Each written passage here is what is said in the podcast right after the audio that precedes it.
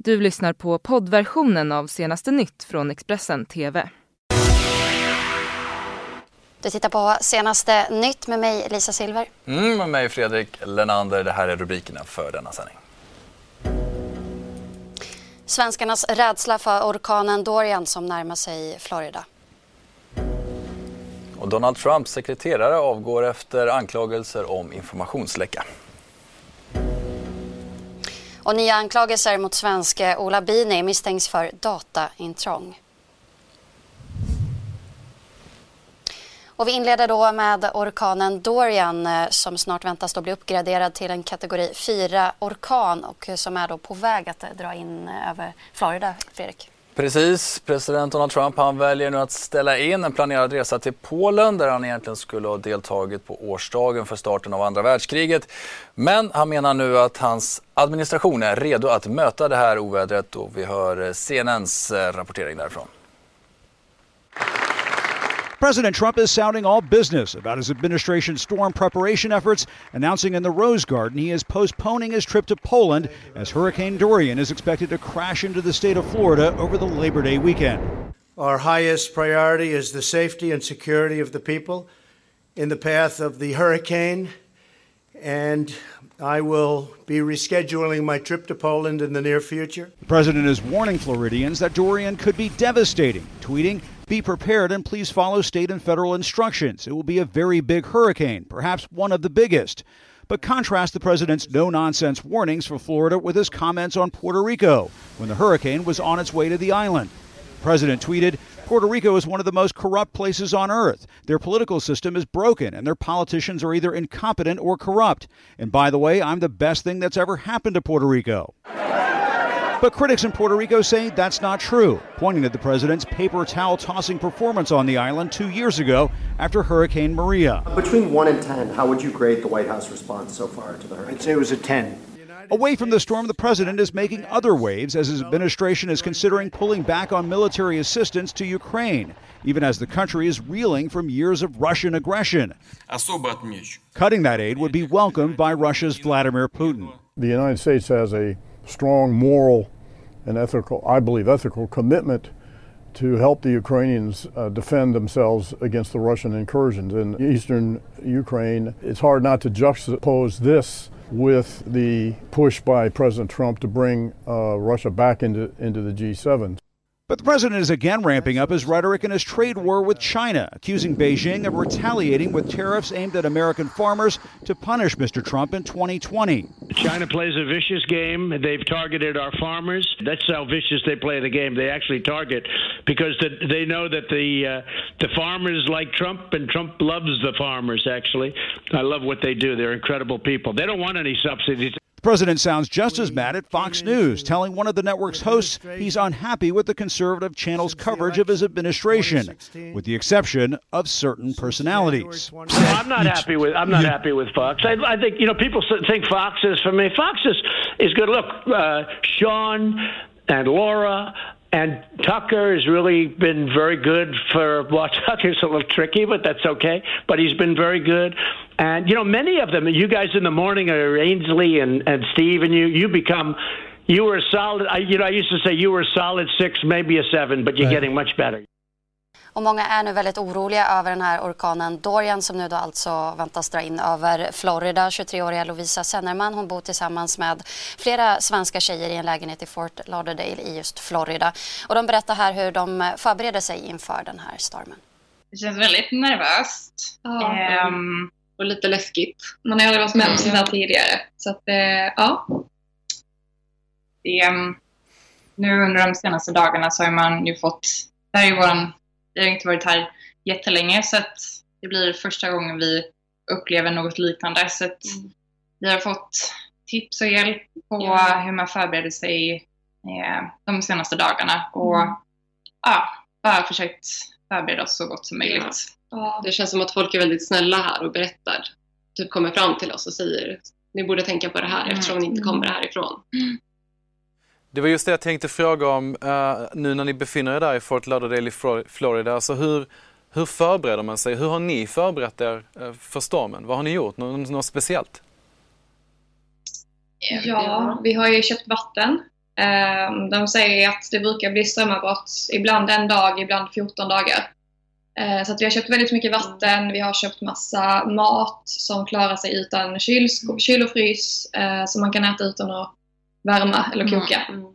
Vi har fyllt på med eh, batterier och ficklampor ifall strömmen skulle gå. Mm. Ehm, powerbanks, vi kan ladda telefonerna så att man kan hålla sig uppdaterade om ja, men, hur det går och tanka bilen ifall vi skulle behöva åka. Och vi fortsätter såklart eh, att löpande uppdatera er om hur den här stormen utvecklar sig, eller hur? Ja, men vi fortsätter också på temat eh, USA just nu för det handlar om Donald Trump och hans sekreterare Madeleine Westrout som eh, nu meddelar att hon avgår. Det här rapporterar då New York Times med hänvisning till egna källor. Westerhout har varit med oss sedan presidenten tillträdde och det här beskedet kom plötsligt och enligt New York Times så ska Trump ha fått veta att Westerhout har läckt känslig information till reportrar, bland annat om presidentens familj och arbetet som då pågår innanför väggarna i ovala rummet. Då står vi oss tillbaka till Sverige. Det gör vi. Det ska handla om eh, Malmömordet. Jakten på de misstänkta mördarna fortsätter. Eh, det var ju i måndag som en småbarnsmamma sköts ihjäl på öppen gata med flera skott. Eh, samtidigt då som hon hade sin lilla nyfödda bebis i famnen, bara två månader gammal. Och enligt vittnen då så var det här mordet en ren och skär avrättning. Hon sköts med flera skott varpå en av gärningspersonerna ska ha gått fram och skjutit henne i huvudet. En 19-årig man sitter häktad på sannolika skäl misstänkt för medhjälp till mord men polisen söker också efter flera andra gärningspersoner. Igår kunde också Sydsvenskan berätta mer om den här mordutredningen att gärningspersonerna ska ha varit omaskerade vid det här dådet. Vi hör Kvällspostens Micke Ölander berätta mer. Senaste uppgiften kommer från Sydsvenskan att eh, de här tre gärningsmännen var omaskerade och det stämmer väl överens med uppgifter som eh, efterhand har kommit fram och som vi har tagit del av. Och det betyder att eh, polisens arbete eh, kan man säga blir lättare men samtidigt komplicerade för att det gäller att sortera ut de vittnesmål som är relevanta och tydliga och klara och eh, få fram eh, bilder som stämmer överens med de här personerna. Inom loppet av bara tre dagar så sköts eh, två kvinnor till döds. Eh, För i onsdags då så dödades ju en 18-årig kvinna i en lägenhet i Råcksta i Vällingby. Eh, och den här 18-åriga kvinnan hon hade precis kommit hem från en kärleksresa i Afrika där hon hade gift sig. Mm, I framtiden så drömde hon om att bli polis och i just Fisksätra där hon växte upp så var hon en stark kvinnlig förebild bland unga tjejer. Och vännerna berättar nu om sorgen efter henne. Det var natten till onsdag som flera Råckstabor vaknade av skottlossning. En skadad kvinna bars ut från ett flerfamiljshus och fördes från platsen i ambulans, men hennes liv gick inte att rädda. I Fisksätra centrum har hon skrivit minnesord till kvinnan längs med hela husväggen. Rosor ligger på marken och kvinnans namn står skrivet med värmeljus. Vänner kramar om varandra och berättar om den 18-åriga kvinnan som hade just kommit hem från kärleksresan i Afrika där hon gift sig. De berättar om en varm och engagerad tjej som brann för andra unga tjejers rättigheter. Hon var en eh, fantastiskt glad, öppen, rolig, eh, karismatisk eh, kvinna. Hon var en sån som eh, alla kände, eller åtminstone kände till eh, som var väldigt aktiv på orten på olika sätt, eh, deltog i, i föreningsliv och i aktiviteter i vår verksamhet. Det är fruktansvärt. Det är väldigt många som är i chock. Det är väldigt mycket sorg här. Hela byn är engagerad. Polisen uppger att mordet utfördes av en eller flera okända gärningspersoner. Ingen av dem är för närvarande gripen. Fortsätter nu till Colombia där presidenten Ivan Duque säger att en specialstyrka ska få i uppdrag att gripa Farc-gerillans tidigare ledare. I ett tv-samtal under gårdagen så utlovade han en belöning på en miljon dollar om ett gripande görs. Och den colombianske presidenten beskyller samtidigt också Venezuelas president Nicolás Maduro för att ha tillhandahållit en fristad för den här upplösta grillan. Och eh, det var ju den tidigare grillaledaren Ivan Mrakes som under gårdagen uppgav att man tänker att återuppta den väpnade kampen. Detta alltså tre år efter att ett fredsavtal slutits med regeringen. Det ska nu handla om den svenska Ole, Ola Bini. Han anklagas ju för ett nytt brott. Eh, programmeraren greps tidigare i Ecuador misstänkt för inblandning i Wikileaks. Och bara dagar då innan åtalstiden gick ut så valde åklagaren att kalla honom till domstolen igen. Och nu anklagas då Bini istället för dataintrång, dataintrång mot det statliga telekombolaget CNTs eh, datasystem.